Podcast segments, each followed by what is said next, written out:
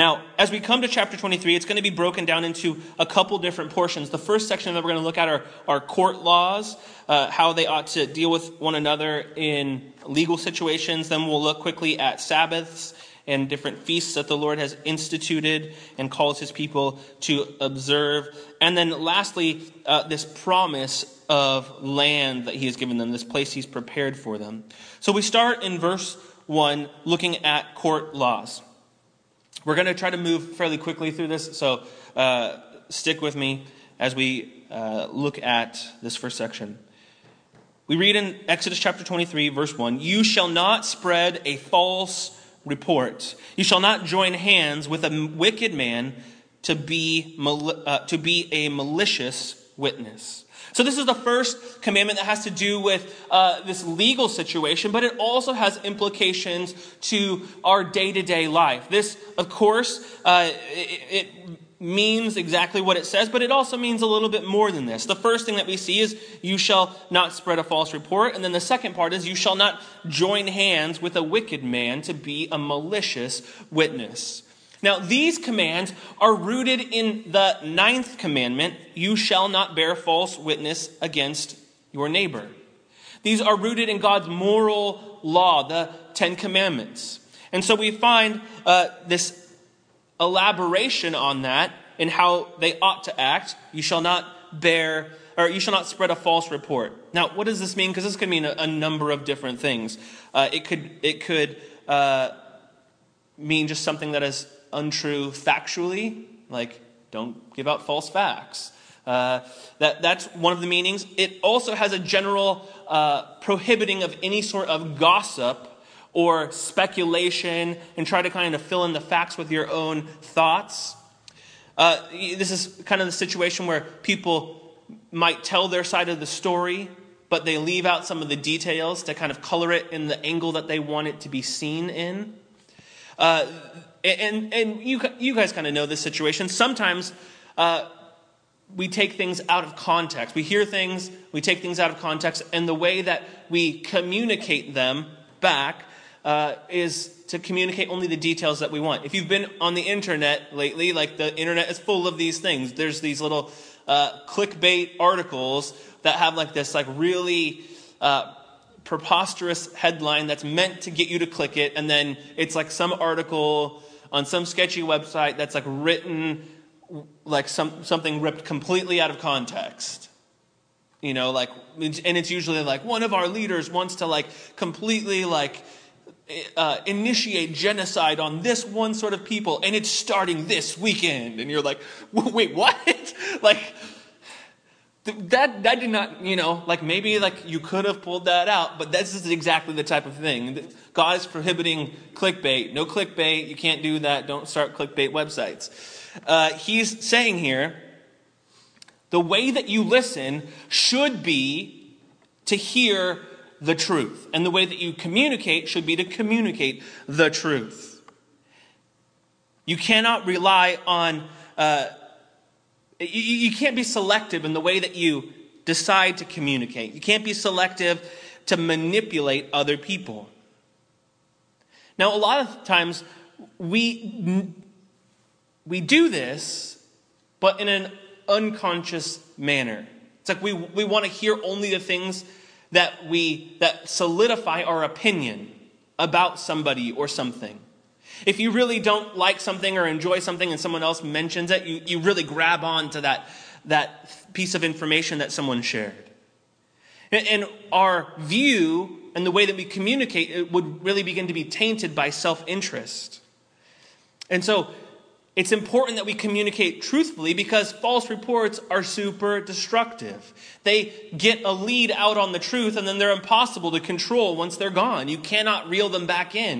You can't be like, oh, sorry, because it's like people will keep sharing that. It will get a head start. And these things, even if it is a false, uh, a false statement, a false report that's brought forth, these things tend to uh, dam- damage relationships in a huge way. So if those things do get out, they also are going to cause issues with those people who they affect. Now, how do we avoid spreading these things? Well, one, one of them is just don't listen to false reports in the first place.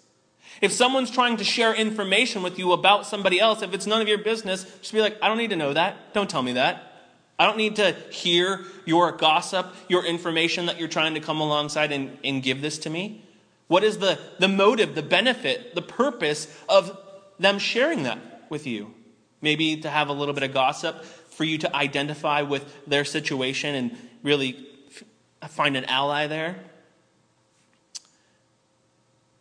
We need to be careful not to believe every single thing we hear. And especially that we should have discernment with people who are sharing things out of anger, who feel like they have uh, frustration in a specific issue or with a specific person.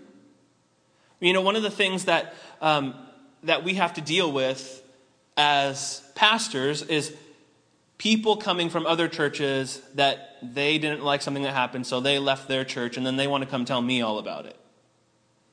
So I just like have to be like, you should go tell them, because that's not, you're not here to complain with me and me to be like, oh man, that was really unfair. Yeah, that was totally awful. The way that the Bible says we should deal with it is you should go to your brother, and if you have a problem, they should uh, clear it up there, and you should make this reconciliation happen. But I don't want to let those things into our house and to have this gossip running wild and people slandering other people. We're not doing that. That's not God's character. So we have to be on guard against that. Only say the things, and this is like maybe the, the way that you govern this. In the New Testament, we're told we should speak things for the edification of others.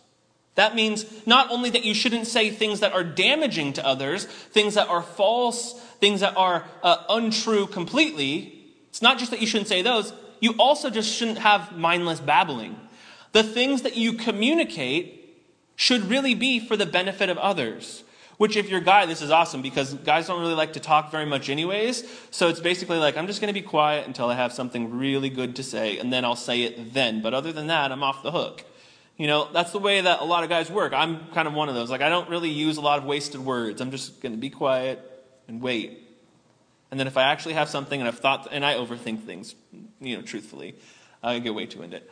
However, we should really think about the things that we're saying and saying, what is the benefit of me communicating this? What is my actual inner motive?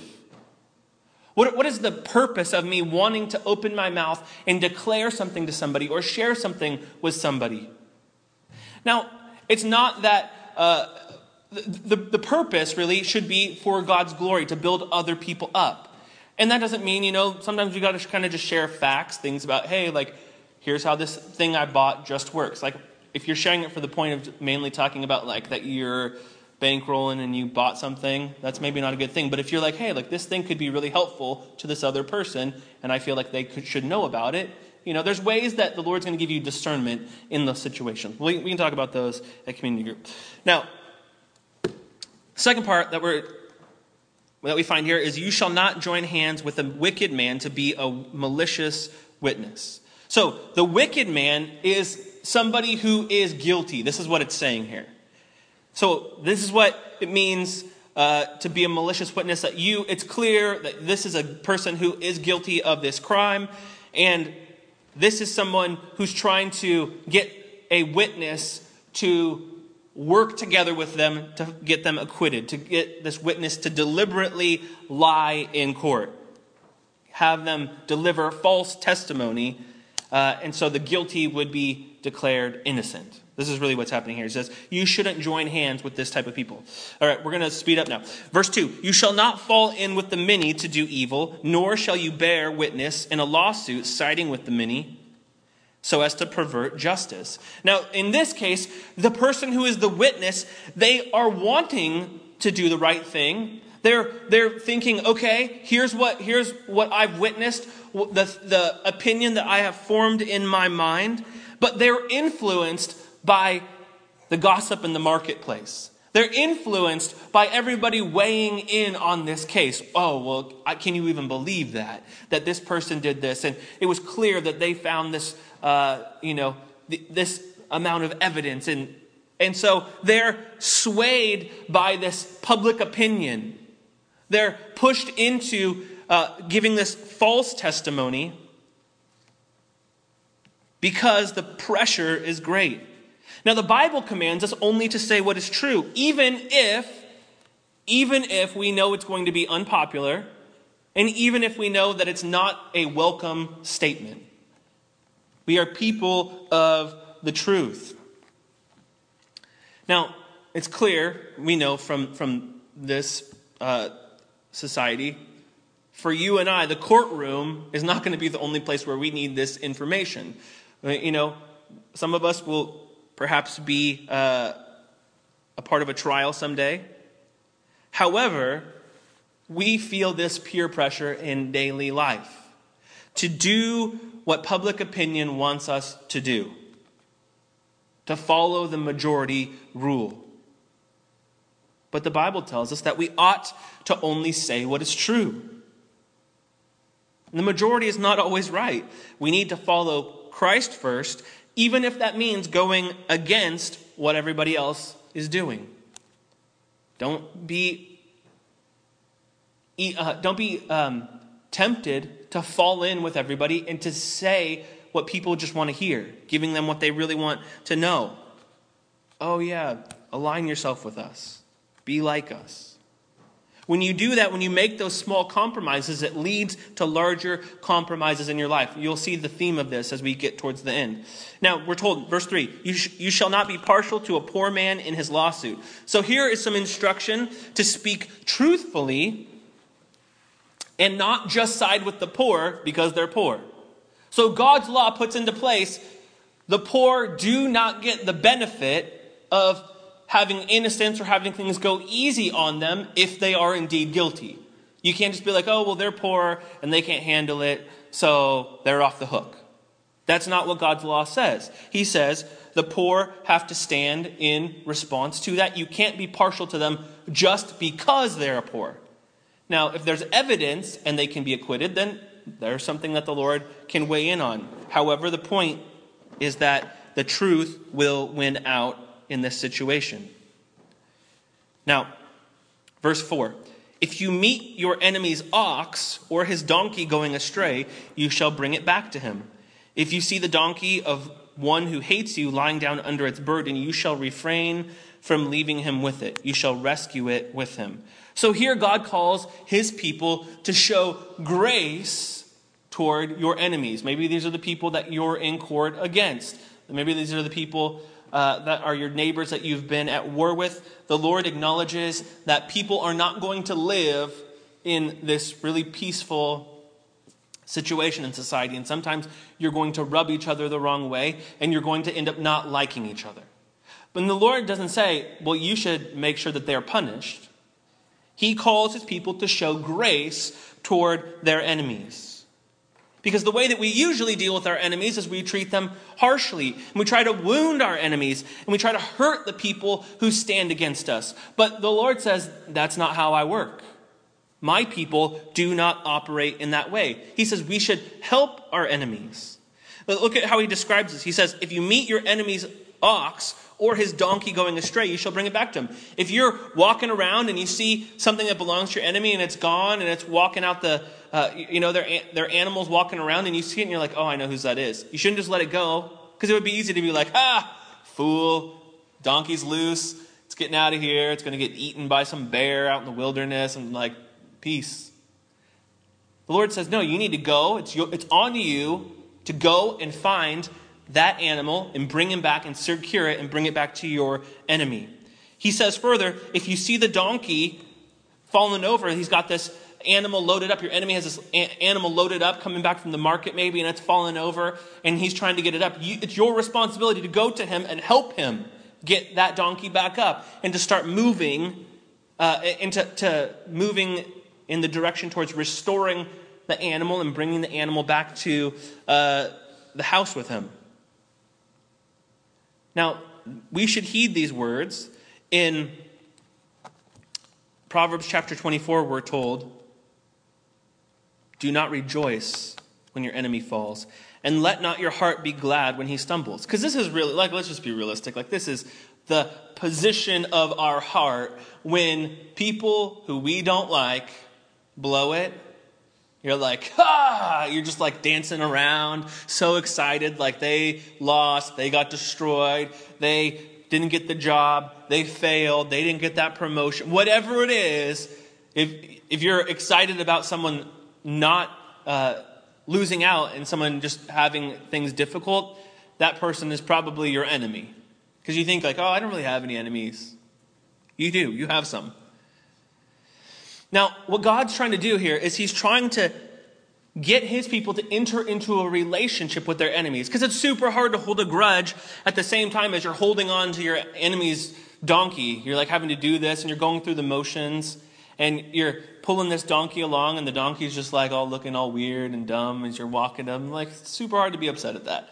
And then even if you're helping your enemy and this uh, donkey has fallen over and you're helping him get it up, it's hard for your enemy to be like, I wish this guy wasn't helping me right now. Like, I really hate him. It's like you're thankful for any help. You're trying to get this thing up. The Lord is trying to bring these people together. There are people in your life currently or in the past who have mistreated you. There are people uh, who kind of poke at you at work, at school. People that you try to avoid, perhaps. These are the people who are your enemies, and you need to love them. Jesus calls us to love his enemies in Matthew chapter five, verse forty-three. He says, "You've heard it was uh, heard that it was said, you shall love your neighbor and hate your enemy." Verse forty-four, "But I say to you, love your enemies and pray for those who persecute you, so that you may be sons of your Father who is in heaven." So Jesus follows this up and he says, "You can't love, you can't hate your enemies. You have to love your enemies, and when you do that, you are going to be the offspring of your Father in heaven." Now, now, what does he mean by that?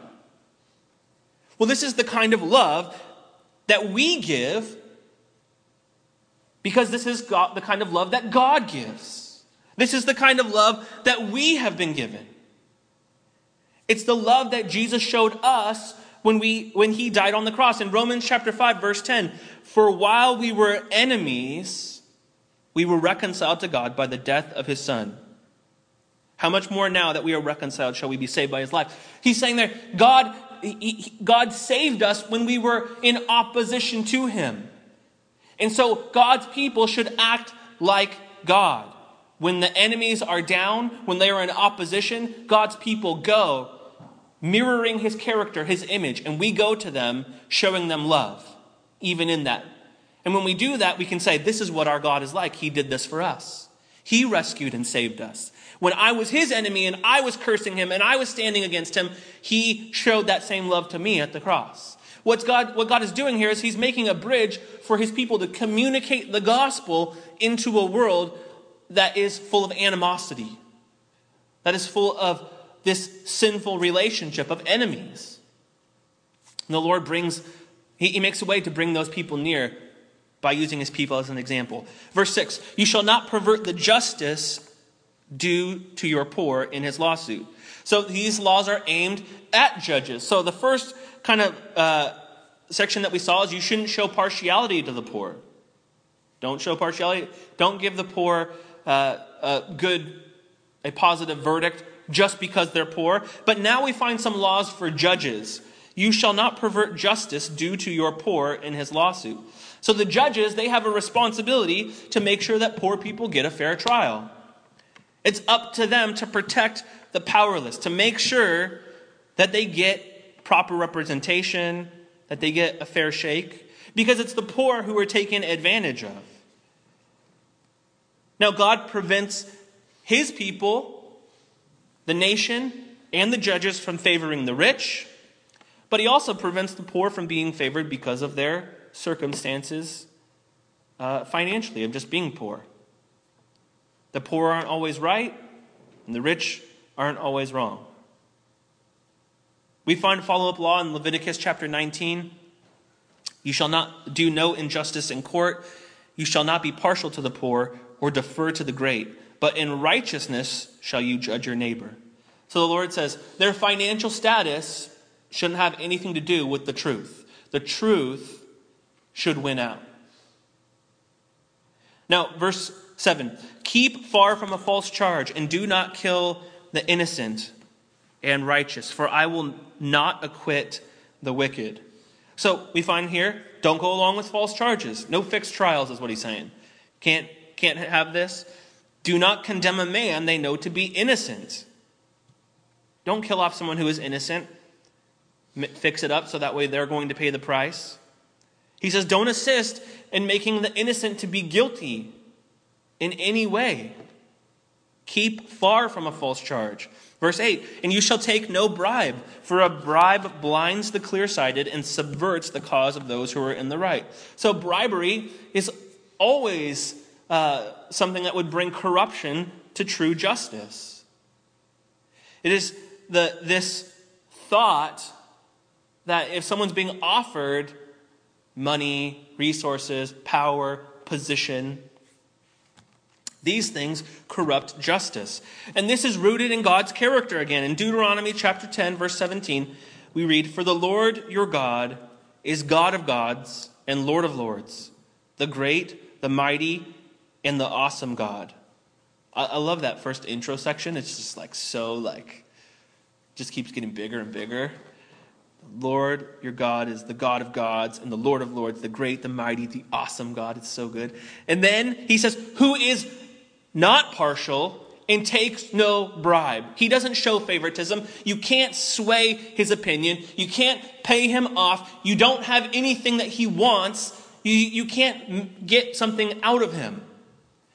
It's his justice, his righteousness that will rule forth. And this is why he says in verse seven, I will not acquit the wicked. You might acquit him, but I'm not. He's reminding them, not only, uh, not only... will somebody who is made innocent to be shown guilty, like I see that, but he says, I see also what you're doing, and I will not acquit the wicked, the guilty. You see, what God's doing there is he's, he's telling his people that although true justice might not happen because of the human error and the way that society is sometimes set up, although these things will not happen, he sees and he knows, and all things will be made right on the last day when he judges in truth. He will make all things right. Nothing will slip by him. His justice is perfect. Now we read in verse nine, you shall not oppress a sojourner. You know the heart of a sojourner, for you were sojourners in the land of Egypt. So here again we have instructions for the courts to treat foreigners with respect, not to take advantage of them. Don't be unjust with them. Now, this again is rooted in their experience in Egypt. They were slaves in Egypt, and so he says, you guys know what it was like to be foreigners. Don't, don't treat other people how you were treated. God is bringing all foreigners together to make his own new people of all nations, peoples, tribes, tongues. He brings them all together, and they all stand as made in the image of God, and he doesn't treat them with partiality in any way. And so his people should not treat them uh, in this way either. Now in verse ten, we move down into instructions for some Sabbath, uh, for the Sabbath and for some festivals. Verse ten, for six years you shall sow your land and gather in its yield. But the seventh year you shall let it rest and lie fallow, that the poor of your people may eat, and what they leave, the beasts of the field may eat. You shall do likewise with your vineyard and with your olive orchard. So they were supposed to let the fields rest every seventh year. There's a cycle. You were supposed to work for years one through six and harvest, uh, you know, prepare your land, plant seeds. Uh, you want to irrigate and make sure everything's taken care of. You harvest your, your, uh, produce, I guess, harvest your produce, you know, prune them, prepare for the next season, be ready. You do this for six years, but on the seventh year, you would let this land rest. In the seventh year, you would do no work in this capacity. You would not go out and prepare your field. You would not plant seed. You would not go again and harvest. You would not go and uh, prune and prepare the land for the following year. Now, this, as we look at it now, is super good agricultural practice. Like, you're supposed to let the uh, nitrates in the soil read, uh, you know, kind of get healthy again. And so you want to move your crops around. Like, the soil can only be good for so long there before it's not going to, before it needs to be refreshed and, and have, you know, I mean, if you think about it, in the seventh year, you have these animals coming in and eating, and they're just like having, they're like manure all over the field, and it's getting all refreshed. And then the next year you come back and it's like all plush and everything's good for growing again. So there's an agricultural insight into how this works. But that was a byproduct. This wasn't even the purpose of the command. He didn't give them that information. So it was like, just, and so you should do this so that way your harvest is plentiful in the following year. That's not the purpose of it. That was something that God did to bless his people, and as they operated in obedience to him, he worked out the natural cycle of things to bless them. But the Sabbath was for the people and the animals who depended upon the land for food. So in the seventh year, the orchards, the fields, the vineyards were all left to grow on their own. They were all left unpruned, unguarded, unharvested. And so the poor and the animals could come in and get what they needed. They could come in and un- unhindered, take as much as they wanted, and be fed. Now, six, verse twelve, six days you shall do your work, but on the seventh day you shall rest, that your ox and your donkey may have rest, and the son of your servant, woman, and the alien may be refreshed. So here again, we find instructions just quickly for uh, the Sabbath day. Here's a this is a quick rehashing of it. This again means to cease work, and this is a day of rest, like the Sabbath year, for both man and for animals. We're told here that it's all classes of people: you, your ox, your donkey, the son of your servant woman. So this is like all the way down the, the servant woman and the son of your servant woman. The uh, And the alien, sojourner, foreigner, this person who is in the land would also have a day of rest from work. Now, what God's doing here is guaranteeing that everyone's going to get a day off every week. One day off. You get one day off, at least. And what he's doing here is he's also showing us a pattern for creation care. Look at, he says we should here show kindness to animals. We shouldn't overwork them. We should care for them. They need, can work hard. They also need a day of rest. And caring for creation is one of the ways that we glorify God. We take care of plants. We take care of animals. It's a huge part of being uh, a Christian, because these things are created by God. It's our job to maintain them, to be those gardeners that God had created Adam to be, to manage the garden. And so we continue in this. Now, the thing that we want to be careful is that we don't mistake the creation for the creator. Animals are not more important than people. God sets forth in his word a created order, a divine order, and he sets people above animals. And so while we should care for them and tend to them, they are not on the same level as people. Same thing with uh, the plants and the environment. It's not, it's below people in God's created order. We're to steward over these things, but we don't want to get them mixed up and treat them as creation rather than, or creator rather than creation. Keep them in their place. Verse thirteen, pay attention to all that I have said to you, and make no mention of the names of other gods, nor let it be heard on your lips. So here we have this verse that kind of is wrapping up this conclusion uh, here, and what God is saying here. In that first section, pay attention to all that I have said to you. What he's highlighting in the fact here, or what he's highlighting is that he's not asking his people to only obey some of the laws or some of the things that might come really easy to them. He's saying you need to obey all of them. Partial obedience is not okay. God calls his people to obey all of them. We don't get the freedom to choose which laws we like and which ones we don't. He rightfully demands our total obedience.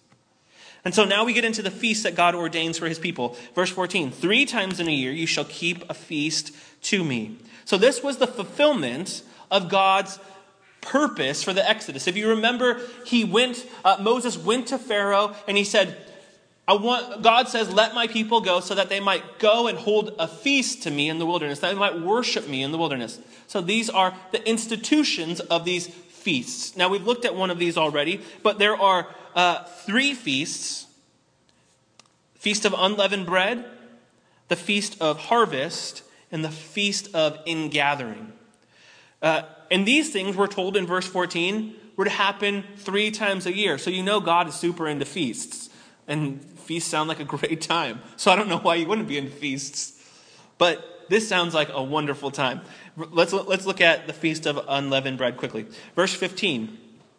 You shall keep the Feast of Unleavened Bread as I commanded you. You shall eat unleavened bread for seven days at the appointed time in the month of Abib, for in it you came out of Egypt. None shall appear before me empty-handed. So we looked already at the instructions for the Feast of Unleavened Bread in Exodus chapter twelve and thirteen. I'm not going to like rehash the whole thing. I'm going to give you a summary. Here's what the Feast of Unleavened Bread is. It celebrated the Exodus.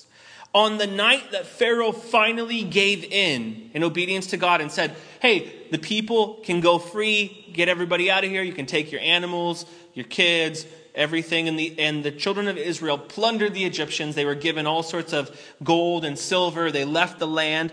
On that night, they were told to prepare bread without leaven in it. And this would be because they didn't have time for the bread to rise. They were going to get out of there, and they didn't know that. But the Lord told them, gave them these instructions. And so they had to take this bread in such, uh, they didn't have, they had to leave in such a hurry. They didn't have time to wait for the bread to rise, but they needed something to eat on their first uh, leg of the journey out of Egypt. And so they made this bread without yeast in it, unleavened bread, and it was really quick to cook. It was done. And so when they went out, they took this bread with them and they ate this on the first leg of their journey. Now, when that God calls them to celebrate this Feast of Unleavened Bread, what he's really doing here is to remember God's saving work in their history. In all that he has done for them, he's saying, when you do this, what you're really doing, you're enjoying yourself, you're having a good time, but you also are remembering this saving work that I have accomplished on your behalf. Now, we do this as we come to the table. As we look over at the communion elements, as we come here, we celebrate that finished work in history on our behalf. Christ's work at the cross. This is our table. We come to celebrate the Lord's Supper, this feast.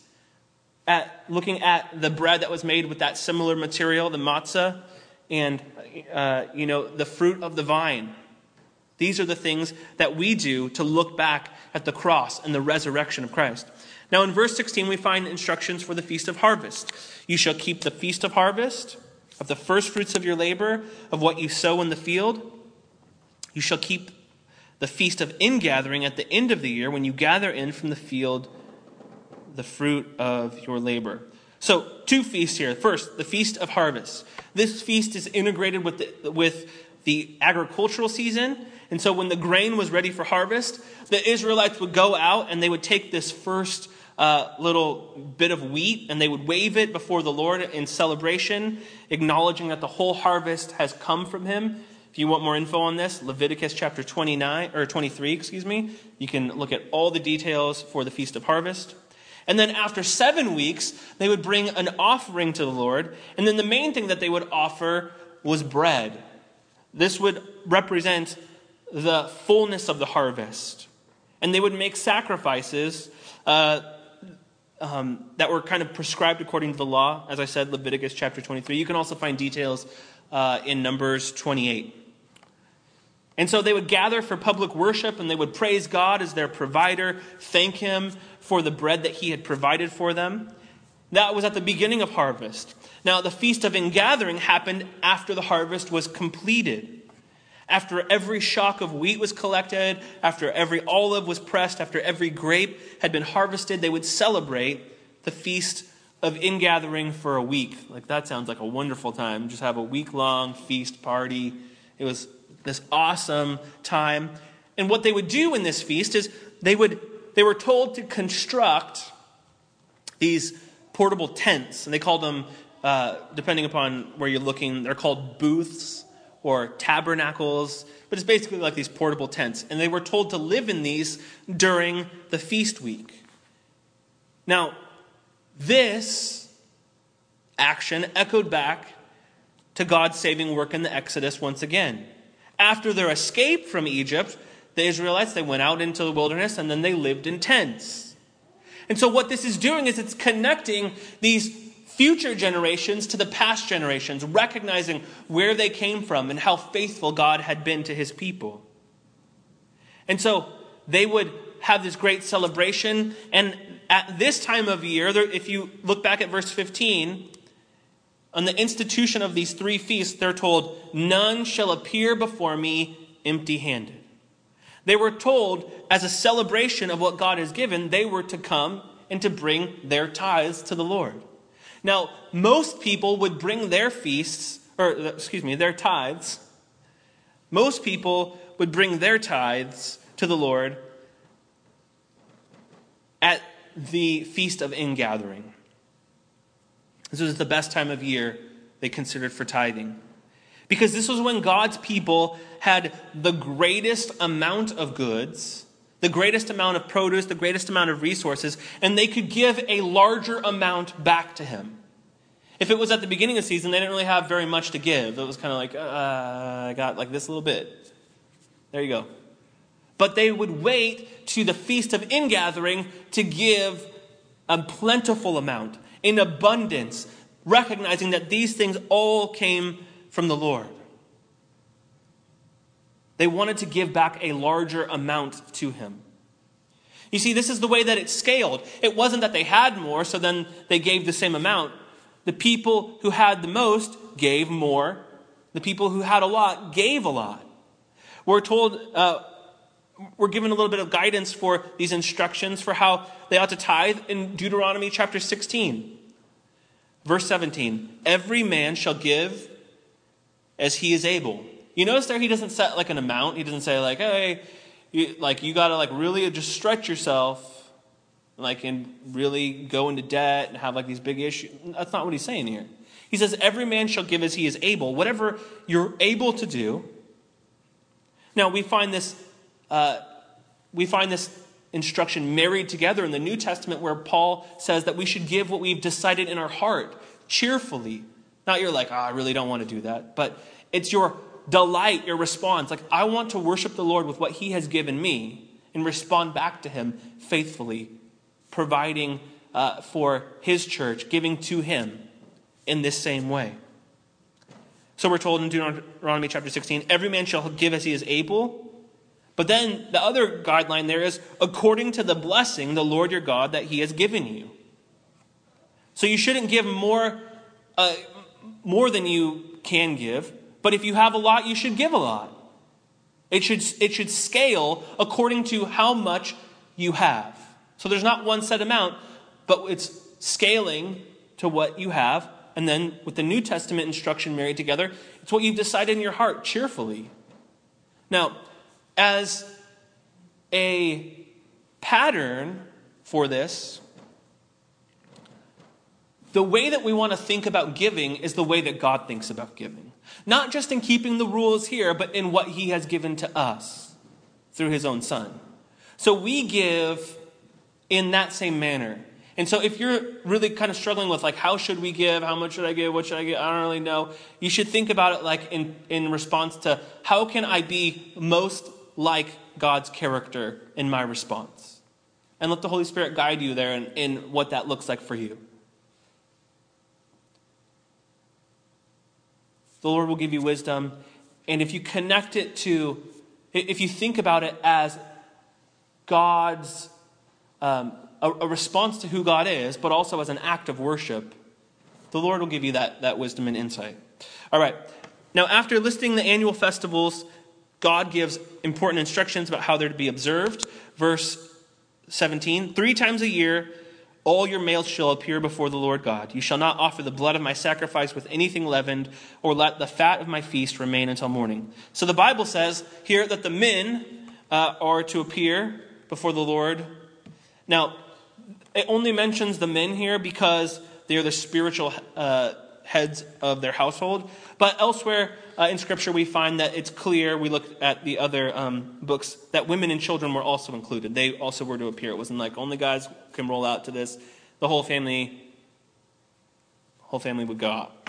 Now, they would go to this, make these journeys to uh, the feasts. And he says their worship and obedience to the Lord was only to be committed to the God of Israel, no other gods.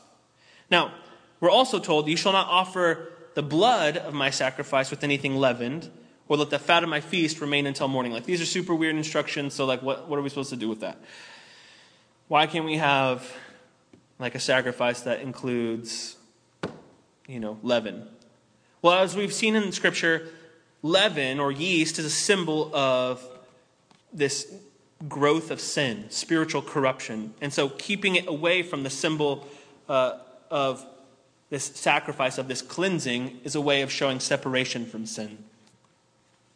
Now, the second part that we find is that we shouldn't let the fat of my feast remain until morning. Now, that's just like kind of a weird, a weird one. We'll recognize that together. We don't, nobody really wants to eat like, you know, just a huge hunk of fat because it's super, super health, unhealthy. But in the ancient world, uh, this was like the prime cut. Like, you wanted to eat, apparently, like all the fat. It's like the juiciest part. It tastes the best, right? When you have like bacon, it's just there. I guess the bacon's out for them. But it's the, but it's good. It just gives it, gives it all that good flavoring. The temptation here, as they offered this sacrifice, would have been to leave some fat there on the altar, you know, as they were burning this, as they were supposed to. Maybe they didn't push that coal in as far as they should have, and then they come back in the morning, oh, there's a little bit of fat there. I guess I'm just going to eat that up. What is being said here is you shouldn't have this motive to, to keep things back from the Lord. He's demanding the entirety of the best parts, and all things should be surrendered to him. Right? This is the, we deal with the, kind of the same temptation in our life as believers. We say, like, oh, Lord, we want to know you. We want to serve you. We want to walk with you. But at the same time, like, we're holding some things back. I want to serve you, but I don't want to, like, have to do it, like, not on Sunday from ten to noon. Like, any time else is fine. Or, like, only that time, but no other time. And the Lord's saying, like, no, your entire week is mine. You, everything that you have belongs to me. We're tempted to hold back some of that fat, to not offer everything to the Lord. But God demands our entirety. Now, verse nineteen, the best of your first fruits of your ground you shall bring into the house of the Lord your God. You shall not boil a young goat in its mother's milk. So here we find that they should bring the first bit, the abundance of their produce, to offer to the Lord. This is kind of a follow-up on what we talked about earlier. And then we find, you shall not boil a young goat in its mother's milk. So, two things to be said about this here. This isn't just a dietary restriction. This is not what's happening here. Uh, this is a uh, statement that's rooted in purpose of God giving life and uh, his character. The source of life should never become the cause of its death. So this uh, young goat, you know, shouldn't be boiled by the life-giving force that's supposed to sustain it, its mother's milk. It shouldn't be, it's supposed to be nourished by it, not boiled by its mother's milk. One commentator, uh, this ancient Jewish scholar, Philo, he said, God considered it grossly improper that the substance which fed the living animal should be used to season and flavor the same after its death. Now, that's one of the reasons. This is rooted in God's moral character. He's wanting to ensure that the life-giving substances and the mother is not destroying the, the children. But more than this, it's rooted in the surrounding nations. Boiling a young goat in its mother's milk was a ritual part of Canaanite worship. These are the, this is the nation that they're about to encounter as they make their way to the promised land. And so this was a command that they were given to guard them against falling into worshiping alongside uh, the pagan nations. And so when they celebrated these harvests, they weren't allowed to uh, interact with these other nations and be like, hey, let me show you this sweet thing that we do. Like God said, nope, that's not happening. So he gives them this line of instruction, which seems a bit odd to us, but makes a lot of sense to them. Uh, verse twenty, conquest of Canaan. The Lord promises to deliver to them some land, the promised land, of which he told them he would rescue them from Egypt and deliver them to. Read with me, behold, I send an angel before you to guard you on the way and to bring you to the place that I have prepared. Pay careful attention to him and obey his voice. Do not rebel against him, for he will not pardon your transgression, for my name is in him. So here we find the mention of this angel in the book of Exodus, and the job of the angel is to guard you on the way and bring you to the place that I have prepared. So the job of the angel is to go before them, to make way, to assist in their uh, deliverance from the land of Egypt to the promised land. Now, what's this about? This could have been a regular old angel. Uh, this could have been someone that God had commanded to go and to lead his people. But there is good evidence, and many scholars believe that this is a Christophany.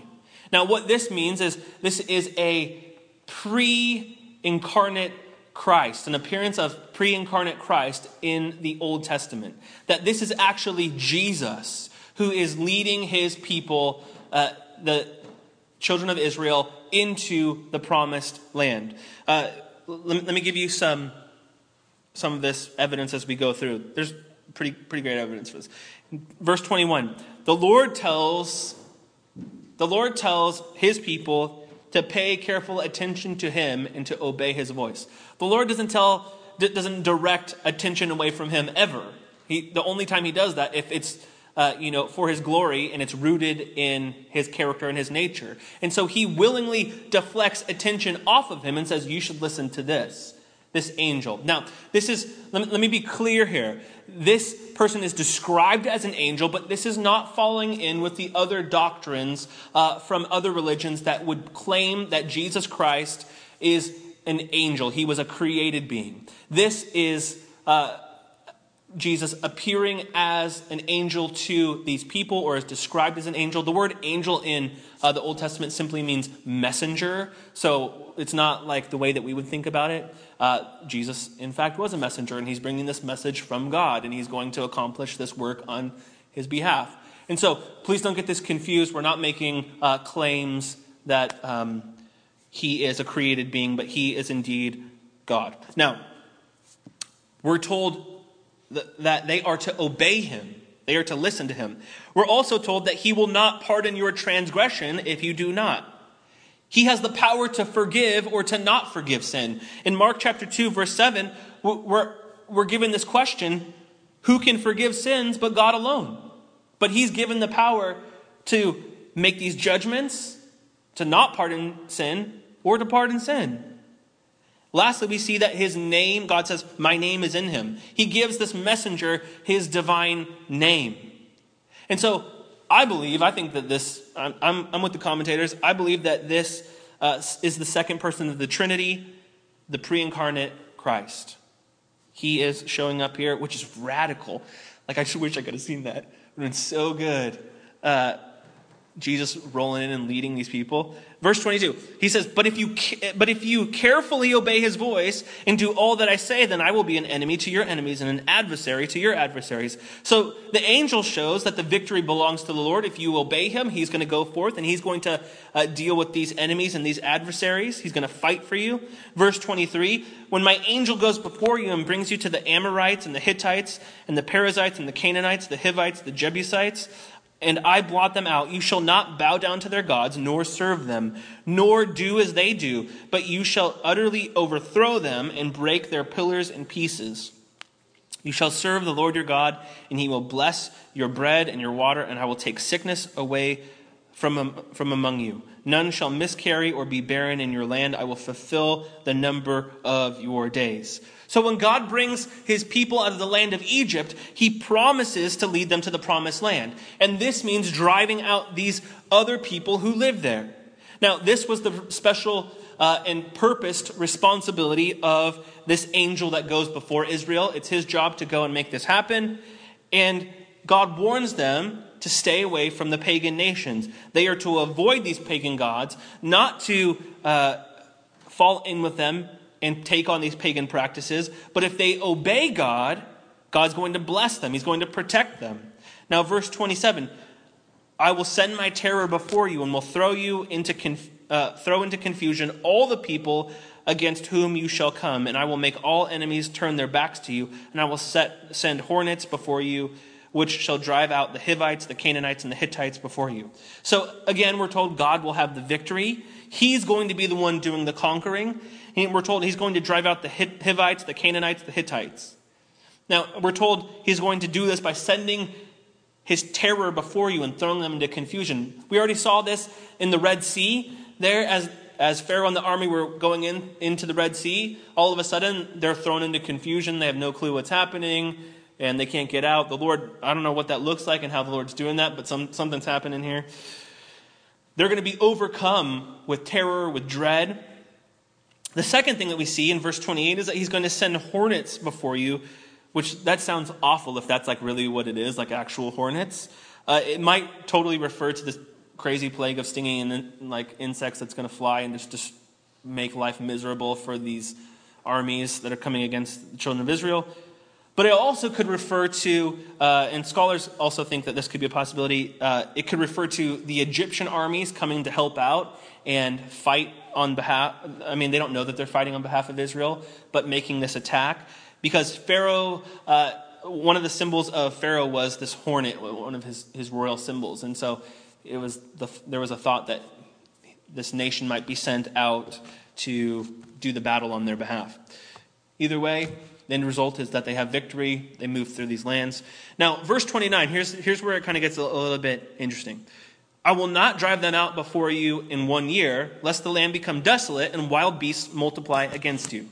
Little by little I will drive them out before you until you have increased and possessed the land. And I will set your border from the Red Sea to the sea of the Philistines and from the wilderness to the Euphrates, for I will give the inhabitants of the land into your hand, and you shall drive them out before you. So here's the deal. They're promised this land. They're given this land. There's all these nations, but the Lord tells them, you're going to have a methodical victory. It's going to come a little bit by a little bit. There's not going to be a one year like, yeah, you're in control of everything. But this is going to be a complete but gradual victory. Now, no doubt the Israelites just wanted to come in right away and conquer and be like, look at all this space. This is awesome. We have everything. That's not God's plan. God knew that they would not be able to handle a territory that large. They didn't have the infrastructure to support the land. He didn't want the land, he tells us, to become desolate. He didn't want the wild beasts to multiply against them, to take over. And so in his wisdom, God uses Israel's enemies as stewards of the land, to tend the land, to keep the wild animals away until they're ready to come in and take over that land. He had them prepare it for Israel. Now, the land is so big, they don't even possess the entire land that God promises to them until King Solomon's reign, which is like centuries later. Like that's how long it takes. So the, God was really clear about this. Like you're not going to get it all in one year. It took hundreds of years for this to be completely possessed. Now, this is the way that God works similarly, similarly in our lives. He accomplishes his work in our lives little by little. And we want him to do it all at once. We want him to do that thing we're asking him to do. Like, do this now. I'm ready. Go. Boom. Because we're the culture, the society of short attention spans where things are on demand. And you can click a, a, a button and like someone brings a pizza to your house and you don't have to do anything else. Like, that's the culture we live in. That's the society that we're in. You like push random buttons around your house and stuff just shows up. Like, and sometimes it shows up like in thirty minutes. It's so weird. There's, there's no patience. There's no waiting on the Lord. But here, God puts these things in place in our lives, teaching us to depend on him, to train us, to look to him. Step by step, we have to keep looking to him, depending upon his grace, his power. And so the process of sanctification, of becoming like God, is long. But eventually we will reach the end, be glorified with Christ. Lastly, we end in verse thirty-two. You shall make no covenant with them and their gods. They shall not dwell in your land, lest they make you sin against me. For if you serve their gods, it will surely be a snare to you. So God tells them, don't compromise. While you're waiting for God to win, while you're waiting for God to work in your life, you have to do everything that you can do to separate yourself from sin. And he says, don't make a treaty with them. There's no neutral place. There's not a place where you can have, hey, like, we have an agreement, like, I'm not going to bother you, you don't bother me. That's not what he says. He says, there's no, there's no peace, peace treaty that can be made here. Because it would be tempting to try to live in coexistence. God told them, overthrow them and break The, their pillars in pieces. Just avoid temptation completely. Smash their idols to the ground. Don't save anything. These things were anchored uh, in, God tells them, don't make a covenant with them. These covenants would be anchored in their pagan worship. Like, hey, we're going to make a peace treaty. So let's come together and we'll have this when you worship your God and I'll worship, we'll worship our God and we'll do this joint ceremony. God's like, nope, that's not happening. Overthrow them, break their idols, done. And he knows if you don't, their gods will be a snare to you, a trap. Now, this is the very uh, way that sin operates. It is a snare that will trap you. You have to destroy it. You cannot brush it away. You cannot just be like, oh, that's gone. It is like a weed. You have to pull it up at the root. You can't just mow over it. You can't just cut off the top. It will keep growing back. You have to get it at the root. It's only Christ's work, his blood, that is able to destroy sin. And so in order for us to live in victory over sin, we have to be connected to the one who can destroy sin. We have to be connected to Christ. You will not do it on your own. You cannot do it just simply by following a formula. You have to do it little by little, depending upon Christ. He will rescue and save you. It's what he's done for his people throughout history. It's what he does for us now. Let's pray together. Lord, we're thankful that you have shown us your kindness. We're thankful that you have given us your own Son. Lord, even when we were your enemies, even when we stood against you, Lord, you offered your life freely to us. And so, Lord, we want to respond to you now in thanksgiving, in worship and praise. Pray that you would help us to respond to the work of your Holy Spirit as we looked at this passage this morning. Pray that it finds good soil, soft, rich soil, ready to bear fruit. Change us and transform us, or make us more like you. We can't wait to see you face to face. We love you. Amen.